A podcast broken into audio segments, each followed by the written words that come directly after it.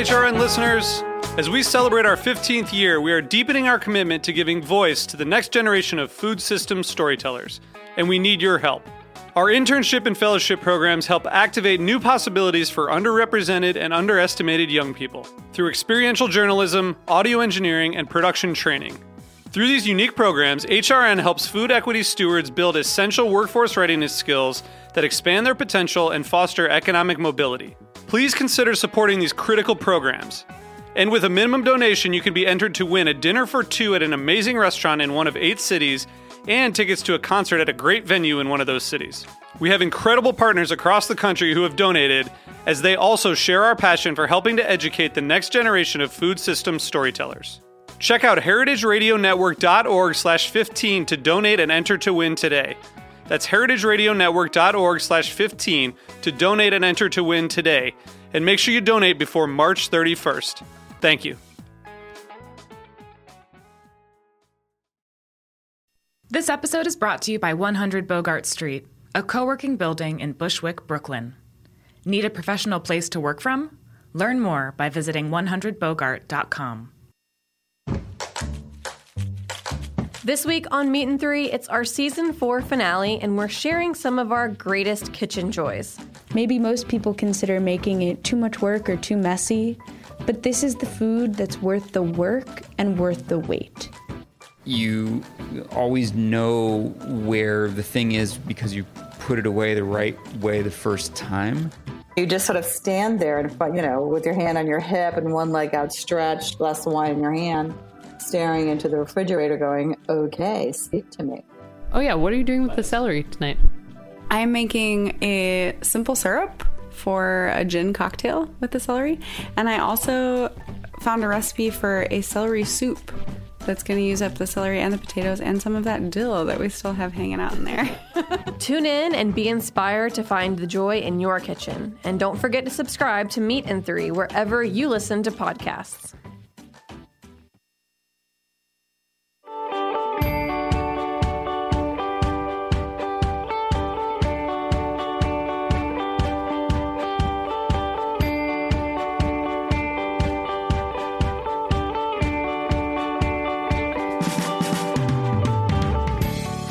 Welcome to Opening Soon on Heritage Radio Network. We are your hosts. I am Jenny Goodman. And I'm Alex McCreary. Opening Soon is a weekly show that will walk you through all the steps of opening a restaurant. We're having conversations with some of the world's greatest chefs and restaurateurs, like Camilla, who's here today, and some vendors who will help take your restaurant idea from an idea to opening soon. If uh, if you don't know us already, then go back to season one, listen to uh, who we are and and that intro because I said it 13 times last season. I'm not going to say it every time this season because it brings a tear to my eye every time I do. we are failed restaurateurs. Um, but now we're successful uh, workwear makers for Tilit NYC, and we're really excited to be here for season two. We, we made it past the first season. They invited us back, and we've got Yay. some great people coming in to chit chat about um, what it takes to open a restaurant. And so we'll be doing a little bit deeper dive this season and if you missed anything from last season, of course, you can always check it on our blog. And if you missed the current episode, you can do the same thing there. But uh, today we are talking about uh, one of the most re- requested topics from last season and in the inter- interim is financing and how to get money for your new restaurant. Um, restaurants notoriously have slim margins, and most of us do not have a stack of cash under our bed. But that so, would be nice. Yes, it would. um, so, how do you fund your project? What are potential investors looking for in your business plan? And sometimes more importantly, what are they looking for in you? Right. So today our guest is Camilla Marcus. She is the founder and owner operator of Westbourne and Soho. It's accidentally vegetarian, right? But decidedly very mindful. They have a what we like to call a triple bottom line um, mission. So before having Westbourne, though, Camilla was the director of business development at USHG. She is also an active angel investor and the co-founder of TechTable. So welcome, Camilla. Thank you for welcome. coming. Thanks for having me. Yeah, so we're excited to talk, you know, brass finance. tax. yes, brass tax. Get into it. Cash, the four-letter word. the four-letter word that we all need and want. Yeah, so tell us a little bit about like your startup journey, how you came to like come into being in restaurants and and opening Westbourne. Um, I always sort of say I'm a little bit of a reluctant entrepreneur, which is funny. Um, I I started in restaurants really young. I mean, I guess not that young compared to other people in the business, but um, kind of fresh out of college. I always loved to cook. I really loved hospitality. No one in my family is interested in food whatsoever, and I was like the kid that was downing, you know, uni and quail eggs at. You know, in Little Tokyo in LA, and my parents are like, "Who's Who this? is this person? Alien? Yeah. Like, why is she into this?" Um, and when I graduated college, went straight to the French Culinary Institute, which is now ICC, um, and just really fell in love with it. I love the people. I love I love taking care of others. I liked, you know, it really combines everything. You need a little bit of math, a little bit of science, a little bit of art, you know, a little bit of intuition, and just loved how dynamic it was. Um, you know, wasn't really sure. I always say I'm so envious of those people who just sort of know their path. Like, Yeah. honestly, I have such admiration and, and jealousy probably of, you know, chefs who started cooking when they were in their teen years. And it's just like that was the raceway. They knew it, they got on a speedboat, and it was just off from there. I've always had very multidimensional interests, and it really was a long time to figure out like what works, what my place was. So I did a lot of everything when I was in culinary school. I worked in management and operations as an intern um, during the day uh, while I was in culinary school at Dell'anima in their first year. Right. So I know a lot about Startup. the first year friction. Um, then ended up working more on the development, sort of construction, conception side, um, in helping to open River Park with Tom Colicchio. Uh, ended up at a private equity fund for a while, and then director of business development for Danny Meyer's uh, Union Square Hospitality Group. Um, during a pretty sort of dynamic transitional time in the company's history. Um, you know, as far as my startup story, you know, I was actually working on sort of a consulting project while I was at USHG. We were trying to help someone conceive of this business. And my dad finally was like, you know, you talk a lot about this like 1% project that Yeah. like really shouldn't be so much of what you discuss. You know, have you thought of that? And I said, well, I don't know. Um, that person ended up not really doing that business quite the way we talked about and sort of pivoted and did something else. And so, you know, my dad was like, why not? Like, you seem very into this. Your ideas seem to be really working for other people. Like, have you maybe thought of Thought doing it for yourself? Your own ideas, So right? you're, so And you're I giving was other like, I people don't your know. so basically you're telling other people your dream restaurant and then instead of doing it yourself.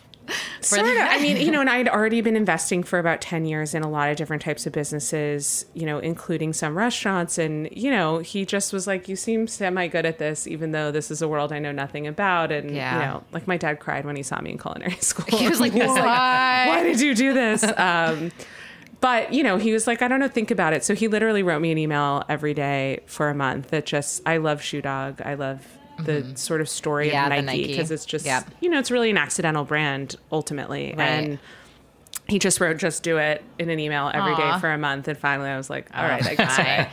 um yeah and so i mean really it took about 18 months not just to get open from you know conceiving it sort of convincing myself putting the right pieces in place Right. getting our team together and finding a space took forever which i've been on a million podcasts talking about the pain of real A estate real estate. We have we, It's we have one of those with the ladies from Great. Ovenly from from Yes. last season. So go back and listen to episode three. That was a, yeah. Erin Patinkin has a lot to Oh, say yeah. about real estate. so really you know and i was patient and it took a long time so you know it it was a while and being sort of a one-man band and Yeah. putting together a team i mean even very close friends in this business who you know you all know and love a lot sort of said to me like your idea it." is great Yeah. not even that i mean we do everything differently in Yeah. restaurant top to bottom and everyone said like you're not a known quantity no one knows who you are you know you don't have a backer you don't have a name Right. you know this is sort of this weird experiment like just full disclosure we think no one's going to work for you and i was like thanks so much now i have to do it even more Yeah. i'm Just totally that person This who, is friends telling you this Friends or told you. Okay. So when you so you like friends and, basically- ex- and those experienced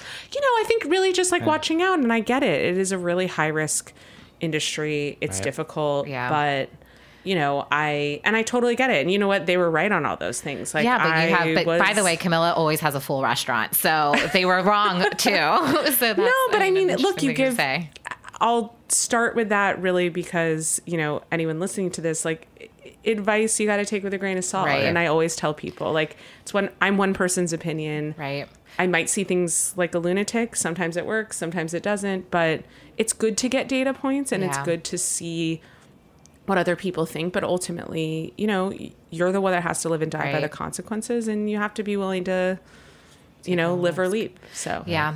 So I mean that's it interesting. was though- helpful because it convinced me more. more to do it. I'm also my husband always tells me if you want to get me to do something, tell Out me of I can't. Count- Yeah. Right. I'm the youngest. I I'm love like it. a total fighter. Like, so. I got it. I got this. now it's like anytime my team teases me, they're like, "You just don't hear the word no." I'm like, "No, I hear no," and it's like it has to be. It has yes. to. Yeah. Yeah. You're So, like no. It's lots of shades of gray. exactly. no, but that's I mean that's an interesting thing. So you you do things differently and you approach things in a different way. Was like your previous business training is that did you take that to like de-risk some of what you were going to do with Westbourne and you know how did you know to say no to what other advisors were telling you and you know, what did you do to sort of say I'm going to make this work and these are what the things I'm going to put in place. I think it's sort of experience taught me I have a pretty good intuition. And I started feeling that way, you know, when I first started investing, I was in my early 20s and, you know, sort of small things. Like I didn't have any money at the time. So it's like, okay, small little things. But I have a really good gut. And it took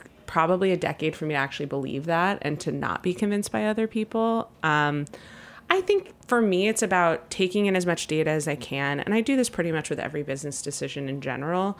You take in a lot of different data, you try and have it be as broad based and diverse. I always say, like, yeah, you have advice from your friends, but also ask people who don't know you. Ask people who That's really valuable, might too. not like Yeah. you. You know, it's Yeah. really actually helpful to get a broad swath. So and then true. ultimately, you kind of have to read the tea leaves. I'm very LA in that way. I'm very.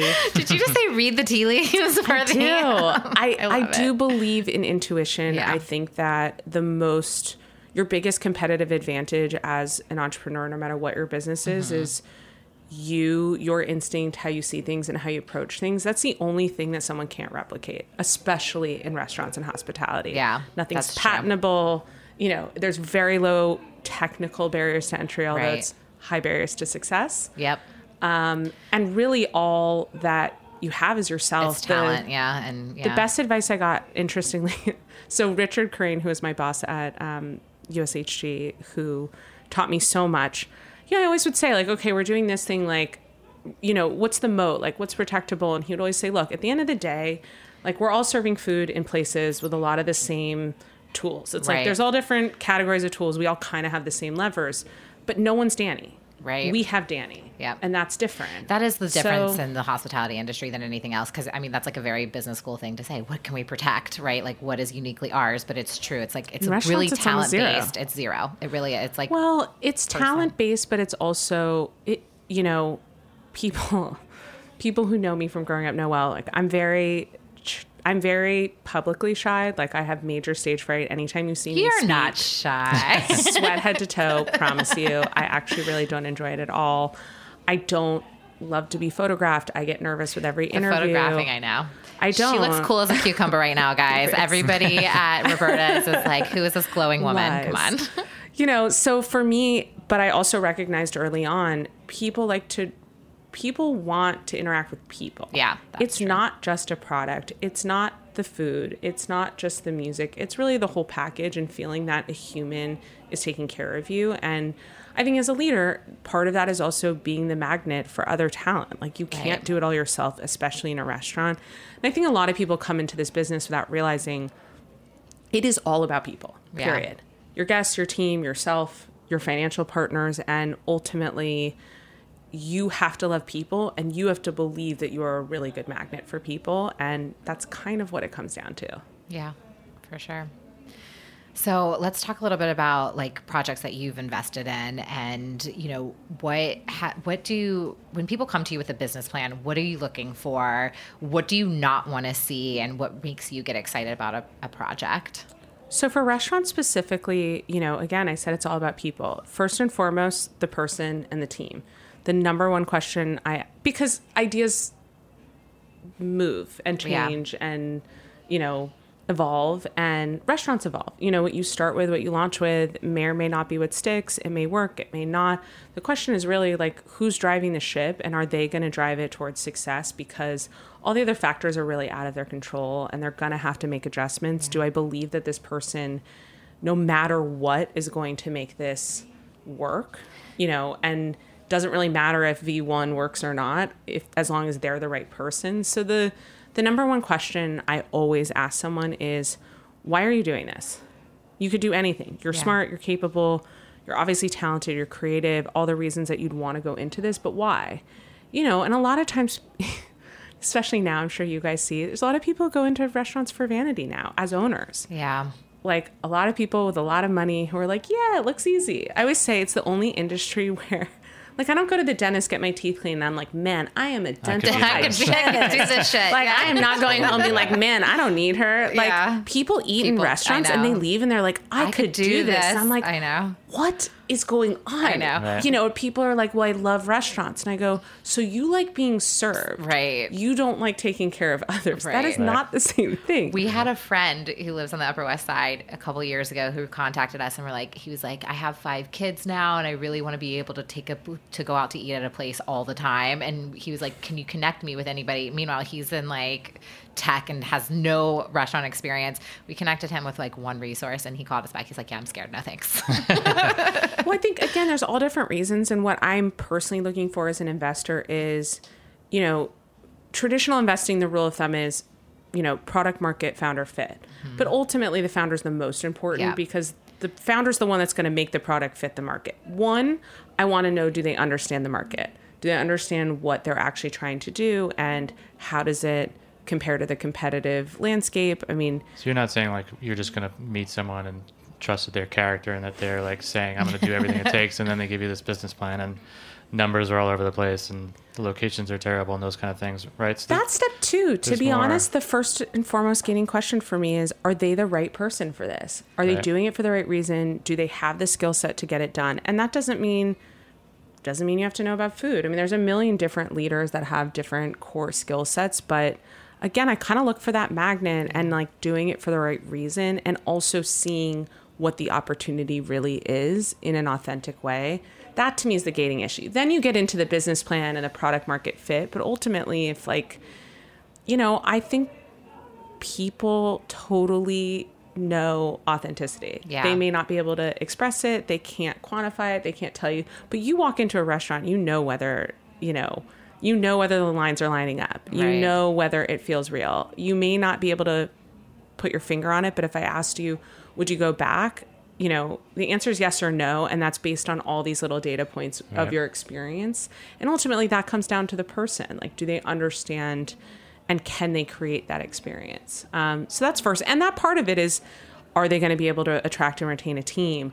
Are they going to be able to finish the fundraising round? That all comes with that person because it's just an idea on paper at that point. And also, everything in the business plan and paper can also be fixed. Right. What you can't Right. fix is making them a different human. right.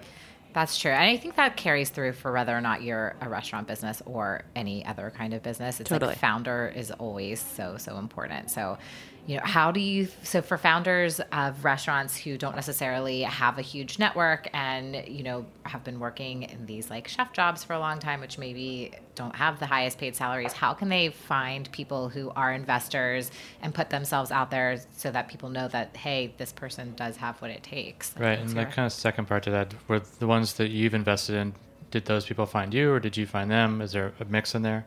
Um, So I'll answer the second one first. I've always done restaurants with folks that I know and a lot of whom I've worked with. For me, I and what I tell most people is I own my own restaurant now Yeah. and I like to keep a diversified portfolio. So the truth is I'll only really do a restaurant investment if it's something I really believe in or someone that I know and and maybe can help. I mean, I really won't do any investments where I can't be strategic, but more importantly, you know, if it helps them start the ball rolling, you know, a lot of it is getting those first couple commitments and checks of saying, "Hey, this person who everyone knows is shrewd, is active, is, you know, discerning, like that's going to people like to invest in It is clusters. Yes, so it does so go a long true. way. Yeah. So a lot of times I'll say, look, I may not be your biggest check, but if it's helpful to have my advice, have my participation, you know, I'm happy to talk about it. A lot of times I'll say, look, I'll be an advisor. Like you don't even have to take my money or worry about that. If it helps you to sort of leverage, you know, anything regarding me, I'm happy to. But that would really only be for it's only been in the past for sort of close friends or people that I really know are great operators and have, you know, that founder magic that I was saying. I mean, I wouldn't really just do it on a business plan. What I will do is always help anyone I've ever worked with. And there are a lot of alumni at USHG um, who I'll spend however many hours helping them with their deck, helping them finish their pitch, helping them think about the model. I've, you know, two rules is one, don't waste my time, and two, I'm real candid, as I Yeah. told you before. My family's kind of punches. savage, and I'll say I'm you not really for. Yeah. And I say I'm not for everyone, so Yeah. I do want to be clear. Right. Like, I don't really want to spend an hour on the phone, like giving you candy and rainbows. Right. I'm here to tell you what's up, and also it's one person's opinion. Like, I get- yeah. you don't need to get off the phone and be like, "Man, she's awful." Like, uh, my goal is to help you think about what someone else might. I'm trying to help you Yeah. anticipate what someone, Someone might say. say. Yeah. At least then you've heard it and you can decide whether you agree or not. But so there's those two things. Um, and then from, you know, how do you get started? I really always think one, you have to have your deck done. Like, do Yeah. not approach anyone unless it's fleshed out. Yeah, that is like, my biggest pet idea." peeve. It happens all the time. You don't get a second bite at, an, at the apple with investors, in my personal opinion. Whether that's a family member, whether that's a friend, whether that's a former regular guest, whether it's a former boss, no one wants to be pitched at with a half baked idea because they don't have confidence they're actually going to do it. So then it's sort of like, okay, why did I spend that hour with you? Like, Yeah. Great, call me when the deck is done. So I tell money is- everyone, yeah. deck first. Deck you first. have no idea how many people in your network, if you ask them, can help, can help format. I mean, any job, like even Josh, my husband, like in certain job interviews, I've always said to him, let's find a friend who does graphics and have them make your submission for whatever this is like look better. unbelievable. Like that's going to take Right. an hour of a friend's time who will totally help you, Yeah. but it's going to jump out of that email compared to the 10 other people. It's the same with investing. I mean, the look of it, having it branded, having it tell a story, and in addition, having the financials really be vetted, having those numbers really be thought out, having your team in place. Like Yeah. it may just be you, but you're going to have to answer the question of, okay, you chef who've never run a restaurant and never really managed a P&L, Yeah. Who why am I giving you a check? And your answer could be, all right, I've got this person lined up. I can't put them in the deck yet because they Have another left their job. job. Yeah. Or you know what? I have three. My three college roommates are helping me. Like one's a banker. I mean, there's all ways to put it together, but you can't go in just pretending like you know you're just going to hail mary and it's going to stick to the wall. It just isn't. You have to do your homework. You have to put the package together, and you really have to have a full pitch. I do then think the second step is, and I tell this to everyone: most best investments, especially in the early days, come from people you know get in contact with former regulars. Like if you're a chef of a restaurant, you should have at least 10 people that you see regularly that you know. So many of those people end up seating the person that left. It happens incredibly often. Sorry for any restaurateur, but we all know it's true. It's so true. I and mean, it's not it's mutually exclusive. Yeah. I'm not like only Yeah. investing in one restaurant group. I might Right. invest in three chefs if I'm someone right. who does that. So that's one. Two is friends and family Yeah. and thinking broader, you know, like send an email to that random friend from college you haven't seen in a while or like take them Do to you know- coffee yeah, or and just just, be like, look, anybody? Yeah. I know we haven't spoken in years, you know, I've been following you. You seem smart. This is what I'm doing. But again, you can't take that meeting unless you really have the full package because it's impossible to ask them to take you seriously and go out on, on a limb, which is what you need if there's not sort of stable ground for them to step on. Yeah, I mean, I definitely business plan is like step one and making sure that it's fully thought out. And, you know, I mean, one thing that we talk about when we see business plans too is like, you're not going to be profitable right away. Like, there's things that people will put in business plans where you're like, don't put that in a business plan because it's not going to be true. Like, you know, ha- try Yeah, to some have as hard accurate. reality and- yeah. Well, and even down to like, what are you going to take in salary? I mean, I see a that's a lot of about this chefs. all the time. I see a lot of Yeah. chefs put models together, and I'm like, And really? no You're going to pull one fit? Oh no, Yeah. I see the opposite. Oh, really? really? You're going to pull 150k? Like, I'm sorry, until you make money, you should not be doing that.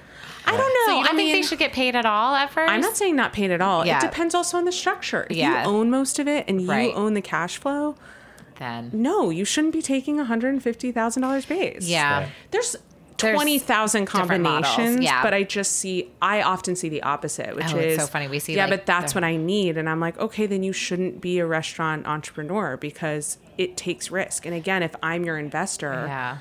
if you're entitled to all the cash flow once everything's paid back, and you're really the owner and part of the equity, like I I don't know. And then the other flip side of that is I see a lot of people taking salary who then have a full team on their P&L. I'm like, "All right. So you get paid 150,000, Right. You better be in the restaurant 6 days a week." Like or if you're not, then you have to Outside, share some of that. You Some of that, yeah. You can't have your cake and eat it too. Right. You can't be an owner. You can't be a lifestyle brand. You can't be a chef and have this whole team.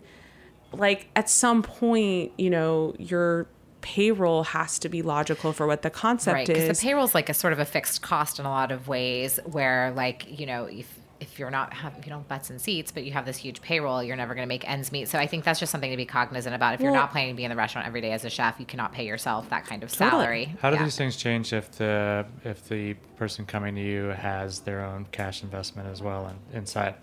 Does that change change your mind about some of those things, or because don't most know. people I are mean- coming with just like an equity share, right? Because they don't have the money, they're coming to you for that reason. But I don't know. I don't think it's like a pay to play kind of scenario personally. I don't think that you having the money or not makes you more fit or less fit. it's more of a like skin in the game, showing that you are like accepting the risk, right? Totally, but there's also different ways to structure the risk. Like I said, I mean, you can't take on no risk and then Yeah. cut a market level salary. I mean, Right. like that's that's kind of my point is Yeah. there's all these different levels you can put capital in, you can use sweat equity, you can work, you know, take the place of two chefs Right. for the interim to make it. I mean, there's a million different ways.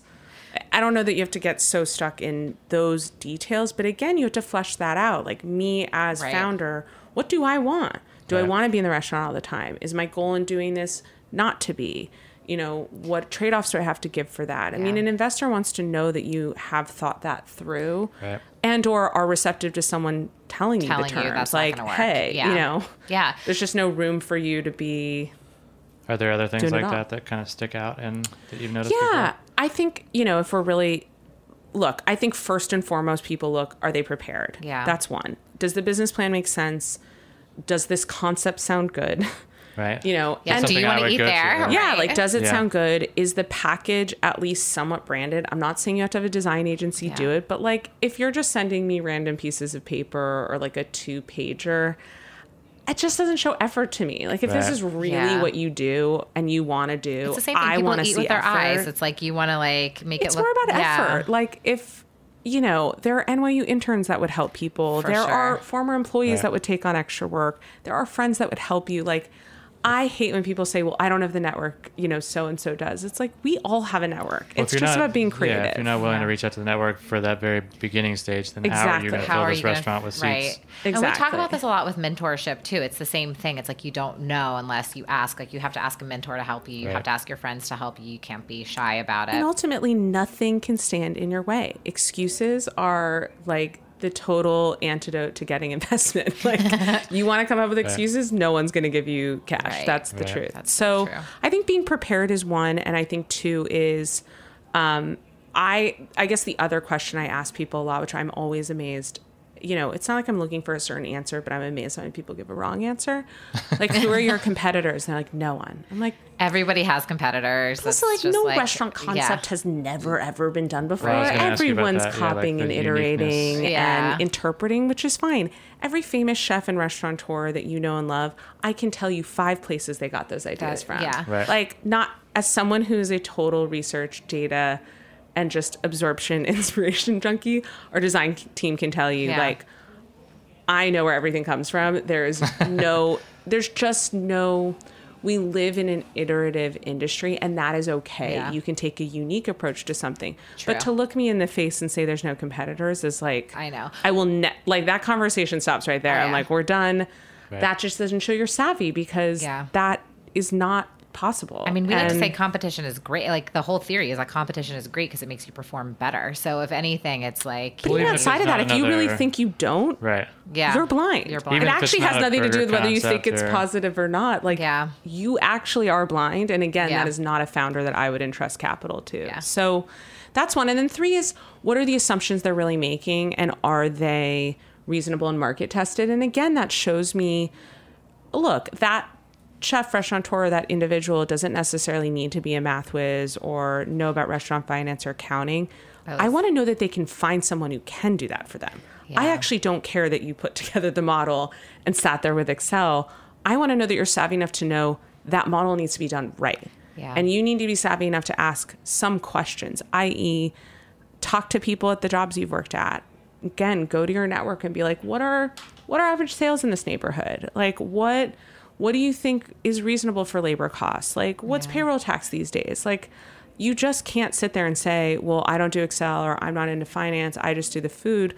You know, again, excuses are going to talk you out, Out of, of doing it. investment. So I want to know that someone again has a discerning and inquisitive eye, even when it comes to something outside of their realm of expertise. And I think you can't ask someone for money if you can't even question a P&L and know that you know the basic line items and you understand where the market is. Like I'll see things like, you know, occupancy at a rate where I'm like, there's no place There's in New no York way. where you're going to Yeah. get that. So like the model, yes, is filled with assumptions. It's all made up now. I just want to know that you're at least realistic and understand the bandwidth of possibilities that will actually happen.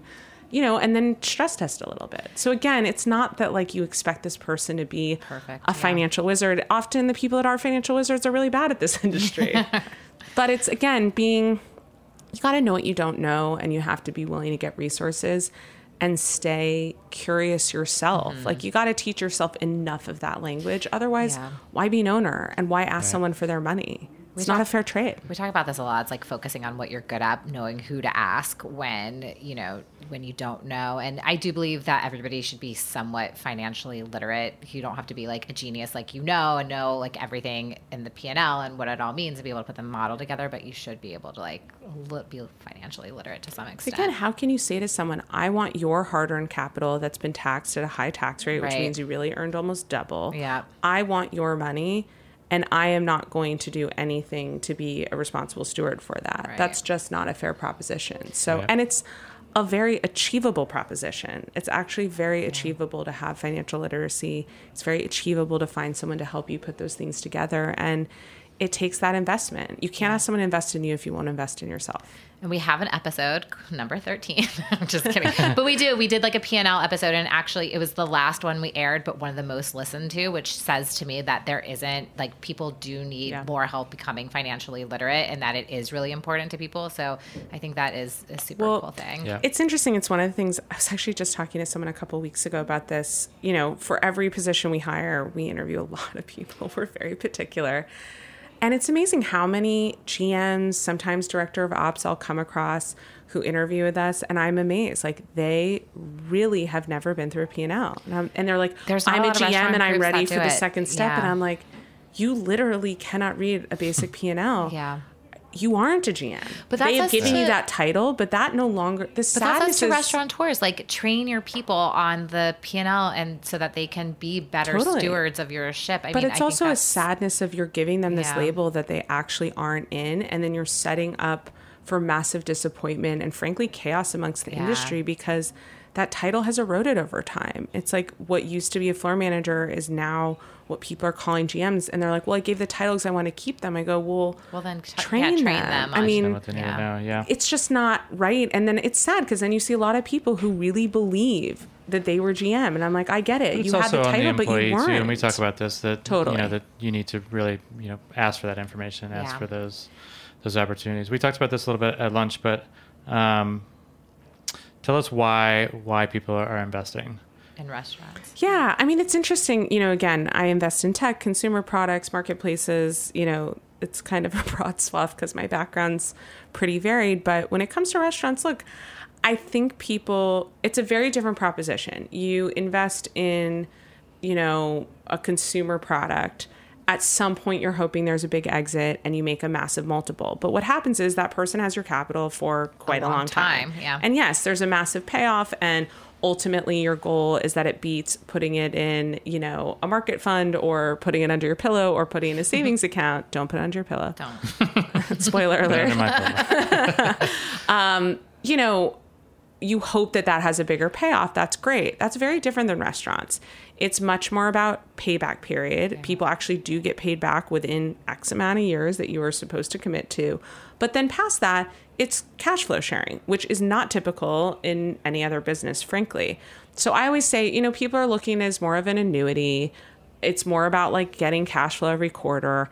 And partly because there's not a lot of exit opportunity. Like there isn't a lot of I'm going to sell my restaurant group in five six years. Like very few are going to go public. Very few are going to appeal to private equity. You know a lot of people i'm sure listening you know to your podcast too it's like this might be your life. Like this is your life's work but who knows what happens at the end?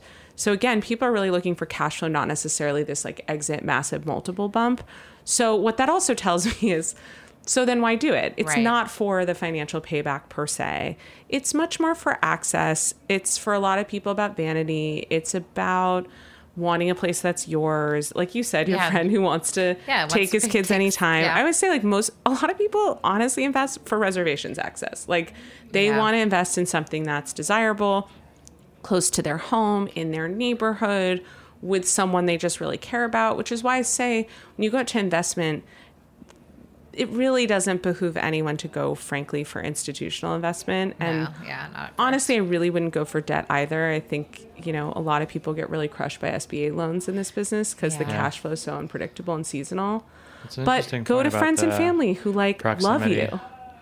Proximity, I feel Yeah, like the is an proximity to interesting the point. home, yeah. there- Totally. Neighbors. I Neighbors. mean, It's good to walk around the neighborhood and like Yeah, knock Totally. on pitch your deck doors. to them. Slip it But under the mailbox. I mean, if the you know, again, if that's block. really what you want to do, you want to open this restaurant to what Alex said earlier. Like, if you haven't built that network, how are you even going to begin to get butts and seats? Like, yeah. Right. it's just got to start way before. So I do think the profile of a typical restaurant investor, it's personal. Mm-hmm. It's about much more emotional connection than it is financial return. Again, they are going to look at the P and L. They're not like They're it's not not, a to be like, charity. just give you a they're check, not, right? Yeah. you know, they're not writing it off. But no, they want a cash flow annuity, like you said. They're like, yeah, it's but like a, and they know it's going to come a couple years in. Right. So you know, again, it's I think it is so much about network and your own personal network, and actually thinking more locally than people think. That's Yeah. a good tip. And yeah, so I guess when you're like thinking of who to pitch and putting these things together, like think locally, think of who who's like and do your wants this cash diligence. Like yeah. I always say to people, put together a target list, put it in order of priority, like who you think's going to be more likely, or who might be the domino that gets other I like people that to idea. do Though, it. yeah, that you like get the smaller check, but with the bigger. set the whole list, Right. set Yeah. the whole ask, and also tailor tailor your deck for that person, or Yeah, exactly. tailor answers that you're prepared for. Due diligence on them. What else have they invested in? You may or may not know, but again, people like when you meet with them and you've done your homework, and I think they want it to be a personal experience. And if you want their money, you should deliver that. Yeah, for sure. All right, let's take a super quick break to hear from our supporters.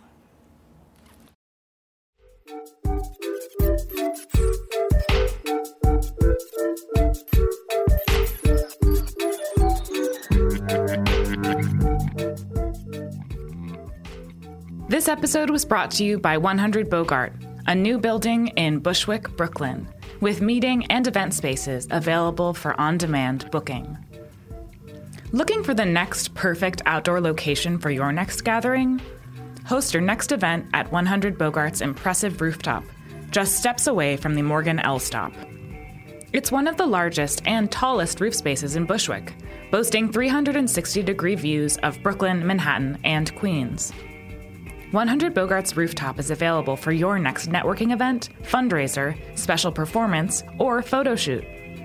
There's approximately 5,000 square feet, ample space for up to 100 guests. For more information on hosting an event at 100 Bogart's rooftop, email info at 100bogart.com or call 718 362 3539.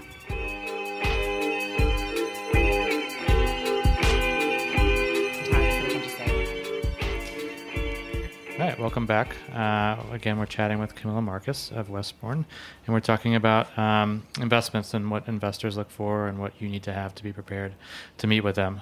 Um, and we were just talking a little bit in the break about um, the the number that you do come up with and what that should entail and how uh, how prepared that is for the risk that comes along with what might happen during opening, you know, immediately after you open, and you're not immediately profitable. What kind of you know reality and numbers are you looking for, or do you see when when you're being pitched? Yeah, I mean, I think, you know, you had mentioned at the break, and I think it's so true. A lot of times people want to paint this rosy picture and they want the numbers to look just so to get the check, but it's sort of penny wise and pound foolish. Like, mm-hmm. yeah, it might make that raise easier right then and there, but it's gonna, you know, bite you in the ass later Yep. big time and it'll hurt a lot more. So, you know, like I said, when I look through someone's model, I want to see that they're realistic. I don't want to see cautiously optimistic. Mm-hmm. I want to see realistic. I can do the inflation. Like I understand upside. I want to hear that you have contingency plans. So for example, whatever you decide to raise, I want to know that you've spoken to restaurants in the neighborhood and you understand how much it really is going to cost not just to build, but to sustain rent if permitting goes operate, yeah. awry and what happens if the power goes out you know we had a massive power outage the day before westbourne actually someone wrote me an email from the community board um, 3 a.m swear to god the day before opening uh, the manhole in front of your restaurant's on fire. The whole place may be burning. You should get there. And I go, that email was super helpful. I was dead asleep. so I looked at Josh. I go, do I run there right now or do I like get dressed? And I'm like, well, if it's burned, it's burned. So I might as well get dressed. So I showered, got dressed, and I was like, 50 50, this place is gone. And, you know, everyone's like, you have insurance. I'm like, do I have 18 years of my, or 18 months of my life, Life back? back, Like, yeah. no. So again, you know, really thinking through what could go wrong, what kind of, you know, cushion you need and what that costs, plus, you know, what, um, you know, y'all alluded before, like there's runway that's needed. Like Yeah. you will suffer losses in the beginning. You will be changing team members. Like it just, there's a lot of friction, a lot that can go wrong. Have you ever seen a, a immediately profitable restaurant? Out the gate. Do you mean, well, it depends also what you mean. it depends on what you mean on profitable. No, not in the first month. I think, Yeah. you know, for most restaurants, it takes about six months to stabilize. Yeah, six to nine, Profitable yeah. to me also is a misnomer because, again, it depends where you sit.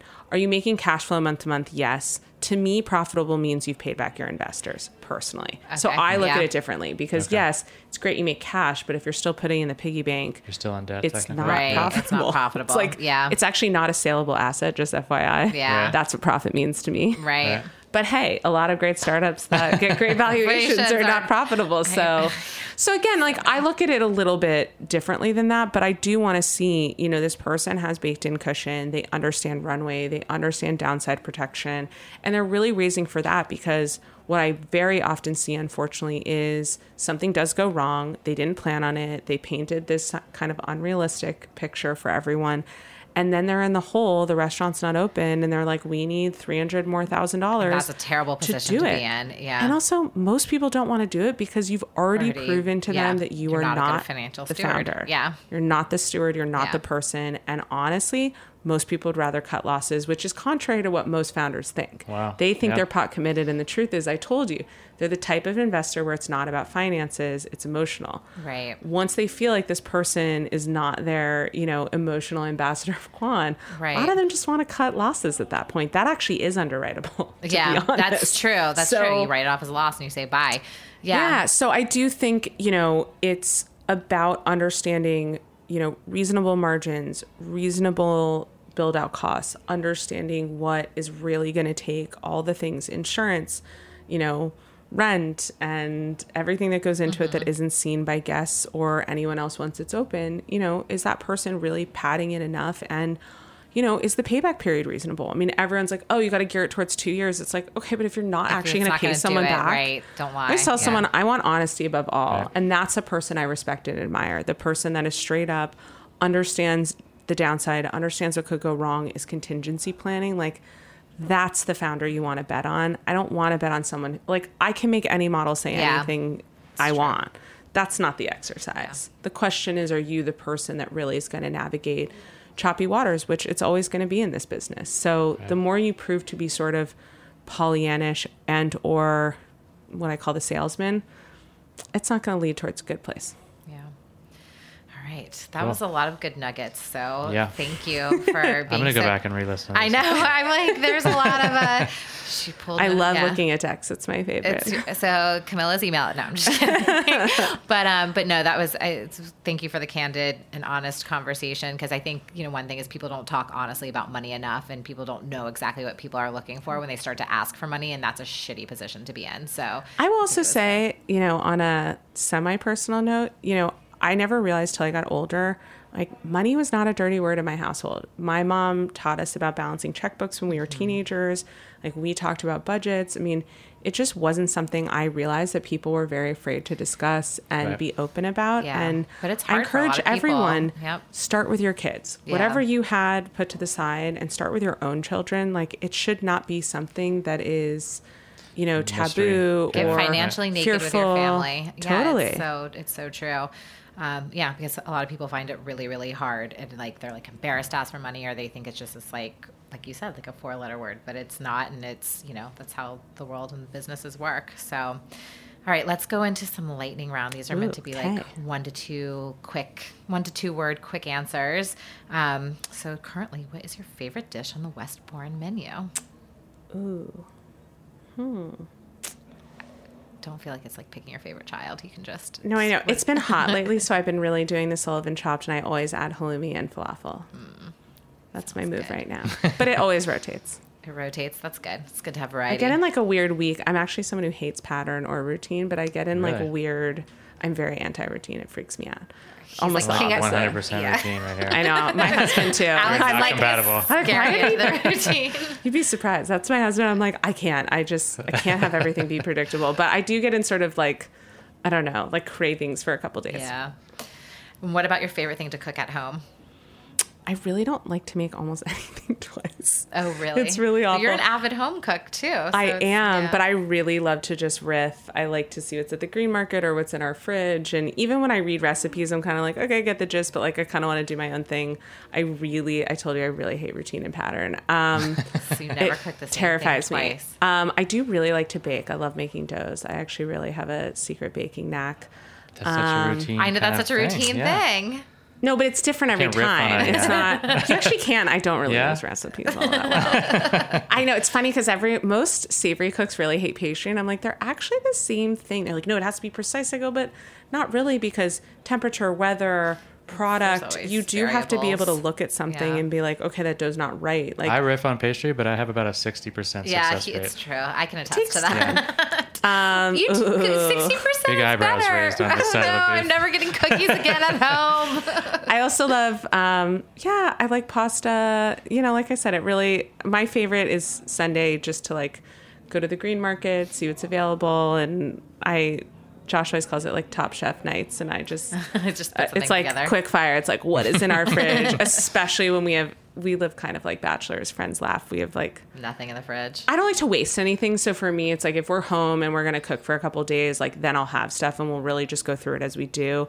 I don't like to have anything wasted. So it often seems like no one lives there. So I'm like, ooh, what can I put together with this like Yeah. crazy compilation of things? So um, it's never really the same. Much to my husband, he loves my chicken and rice. And I'm like, you literally always request the same thing. And I'm not, Not making, making, that again for you. All right, favorite business book. Shoe dog. Shoe dog. Shoe dog. Shoe Yeah, It That is- is a good Yeah. one.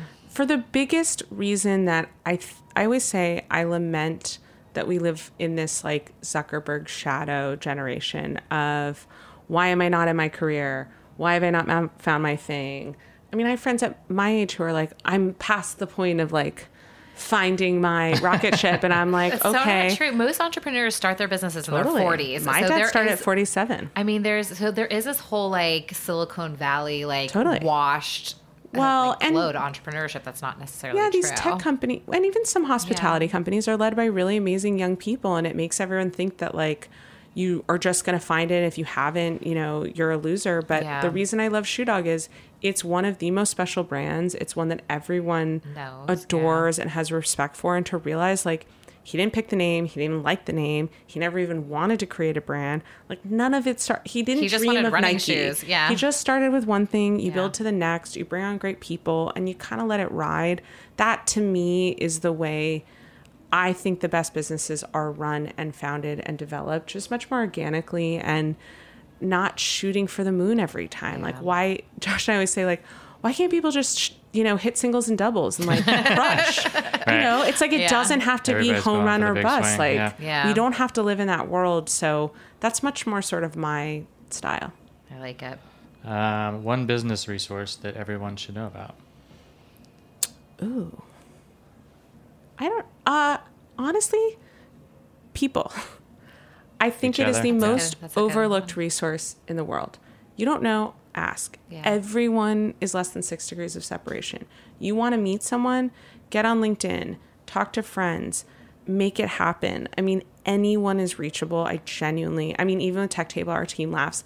I can't even tell you how pie in the sky crazy some of my dream speakers are, and every single one has spoken. And my team is like, You're insane. Who comes up with, like, I want this famous person? I'm like, We'll figure it out. Yeah. If it takes 20 conversations, it takes 20 conversations. Like, I do think people, because it's the best way to get real answers, it's the best way to get candor. And like I said, go talk to five Yeah. different restaurants in your neighborhood. Go Talk to your regulars all the yeah, time. I mean, there's just, I think people are the best resource. And I think so often, especially when restaurants are opening, like we did 20 tastings, mostly people we didn't know, mostly people who were not vegetarian.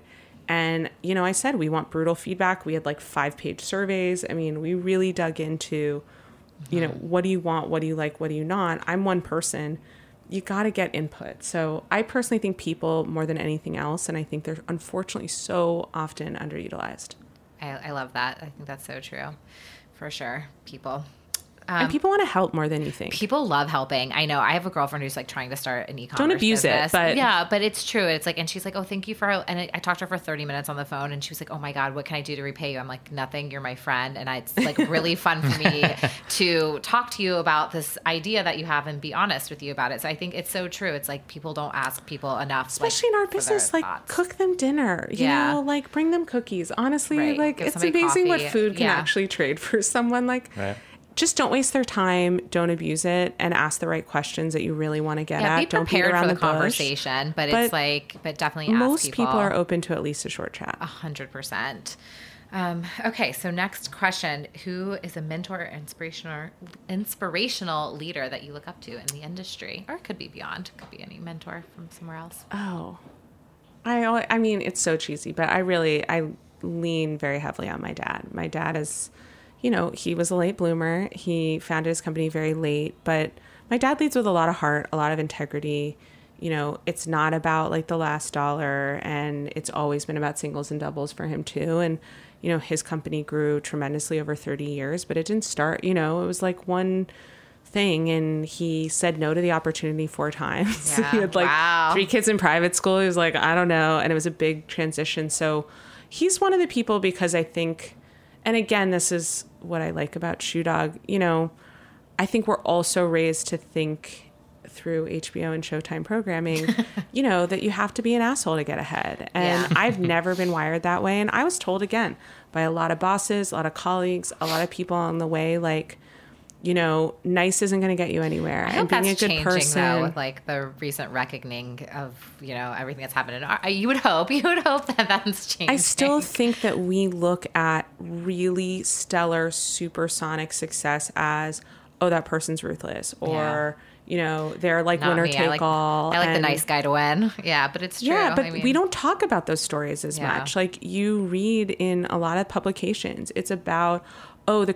I mean, honestly, you really want to go back to our industry? A lot of it's like. Oh, this person's like a crazy genius. They're so wild and unruly Right. and mercurial and whatever euphemisms we want to put on it because they're so creative and they're a total genius. And I'm like, okay, why does the genius have to come with that? Those are two separate things Right. your personality and what you feel entitled to is totally different than your creative vision. And I personally don't believe they go hand in hand necessarily. And I don't want to celebrate those people. I want to celebrate people who care about their people, who create wealth for their people, mm. who aren't just making all the money and everyone else is struggling. I mean, I, you know, I just, my dad has always looked at his team as a community. Their tenure is super high. I mean, most people have been there 20 years. It's just, and he cares about them mm. as people. He cares about the business at a place that they feel respected. And I just value that approach so much. And I do think, especially in tough operating businesses, people start to get cutthroat or they start to really get in it for themselves and kind of forget that, you know, you should be doing it to raise all boats. Like, and if you're not, and unfortunately in our business, that doesn't often happen. Yeah. It's very few people that then, you know, rise out of the boat and someone else is sort of paddling. Yeah.